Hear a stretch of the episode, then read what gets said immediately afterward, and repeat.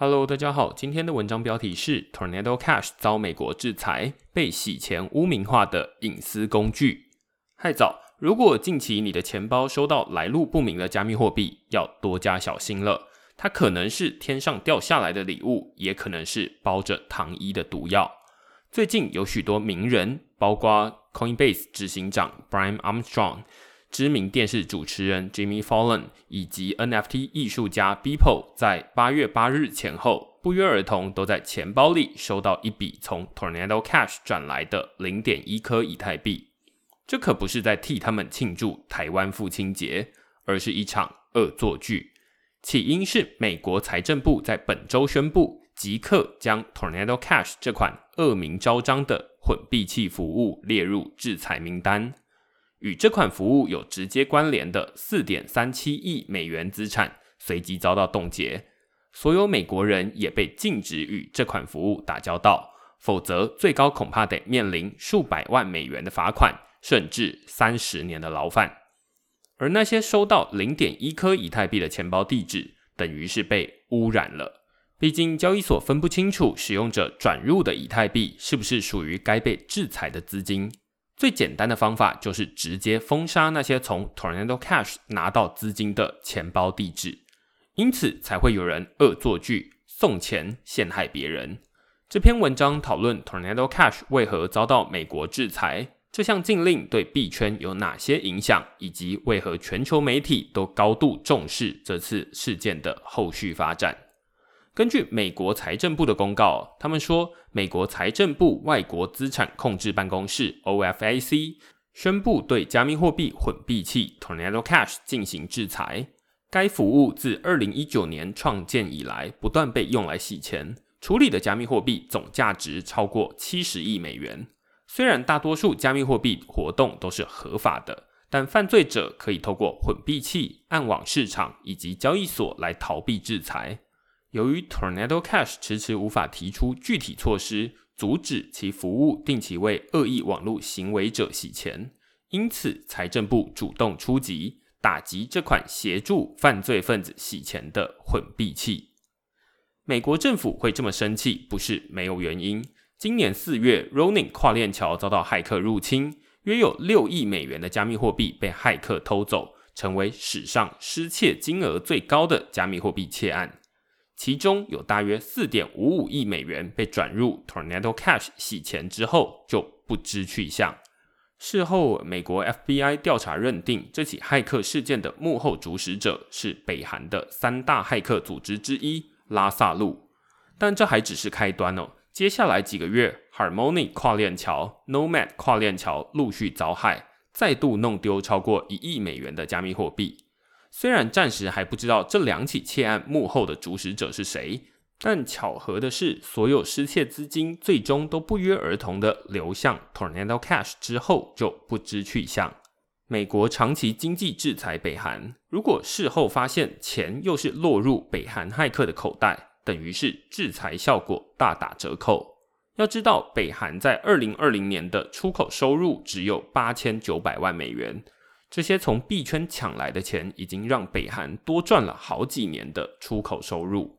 因此，美国财政部索性直接将 Tornado Cash 以及相关地址列入制裁名单，打算斩草除根。消息一出，所有美国公司都动了起来，避免违法。USDC 发行商 Circle 开出第一枪，宣布冻结所有存在 Tornado Cash 的 USDC 资金。Coinbase 交易所也禁止用户将资产提领到 Tornado Cash，就连曾经替 Tornado Cash 智慧合约修改程式码的开发者账号也遭到 GitHub 停权。现在 Tornado Cash 的网站已经进不去了。其实这已经是美国财政部第二次将混币器列入制裁名单。三个月前，Blender.io 这款混币器就率先遭到制裁。理由同样是北韩骇客组织拉萨路将赃款汇到 Blender.io 洗钱，只不过当时社群对这起事件并没有太多讨论。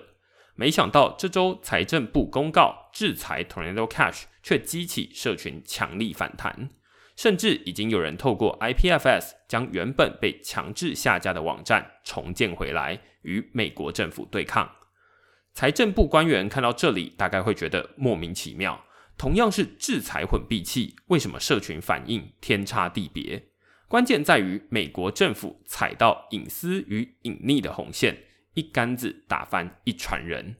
区块市曾经在今年四月介绍过 Tornado Cash 这款服务，文章标题是 Tornado Cash，骇客最爱的混币器与平民的隐私工具。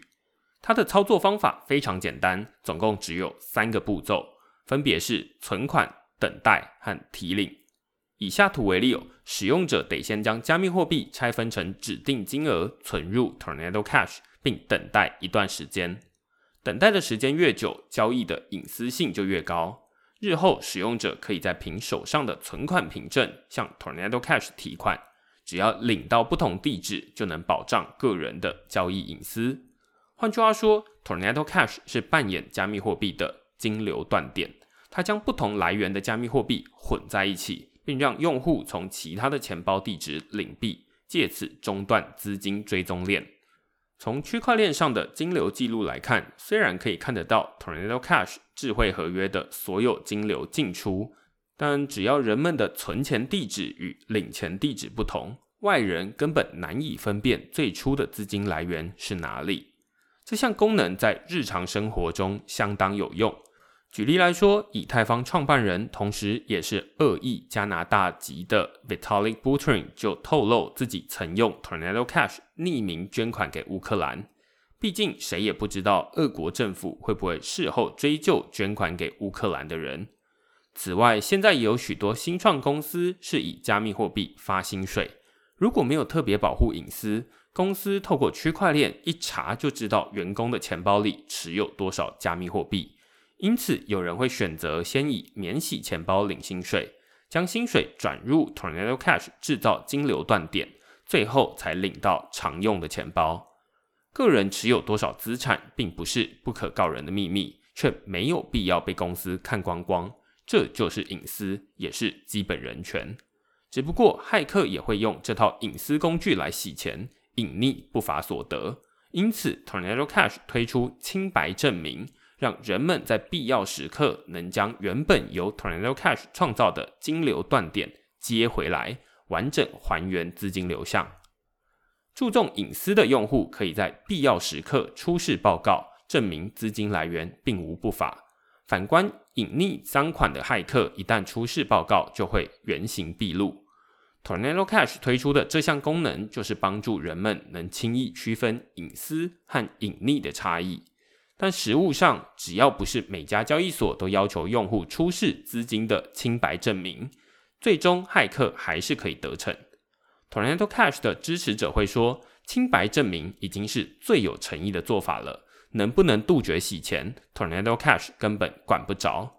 但美国政府则会说，我们看的是结果，实际上。就是骇客会用 Tornado Cash 来洗钱，而且迟迟没有应对措施，因此列入制裁是必要手段。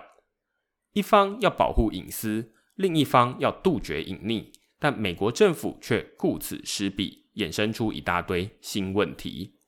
说 Tornado Cash 或许大家不容易理解，但菜刀就亲民得多，刀具可以切菜，也有杀伤力。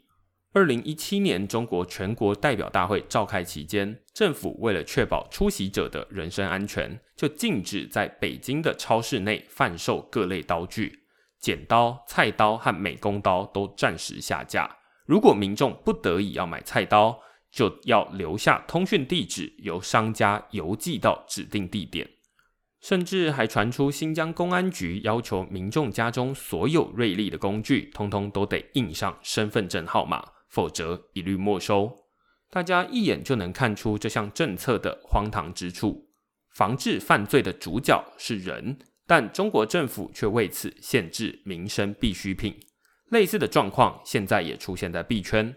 Tornado Cash 不是一家企业，而是在众多区块链上运作的一段程式码。从功能上来看，它就像是一把菜刀，取决于人们如何使用。现在，美国政府却以混币器的负面用途为由，宣布制裁这项工具。光从这段话，你就能听出荒谬之处。工具要如何被制裁？政策倡议组织 Coin Center 就指出，政府制裁的对象通常要是中心化的企业或者个人。如果是钱包地址背后也代表的是某个人，从来没听过制裁某项工具的做法。毕竟工具人人都可以创造，不仅无法被制裁，也制裁不完。遑论 Tornado Cash 的前端网站、后端系统都是开源程式码，任何人都可以改个名称，重新上架另一款混币器，政府肯定疲于应付。除此之外，区块链的矿工们也得担心违法的风险。如果用传统的中心化系统比喻，矿工就好比是协助 Tornado Cash 运作的机房。理论上，警方若要关闭某项网络服务，就要从机房下手。但矿工分布在世界各地，美国政府根本抓不完。人们不希望活在毫无隐私的数位世界，但也不会乐见骇客洗钱的歪风盛行。我相信多数人都可以理解美国政府制裁 Tornado Cash 的理由。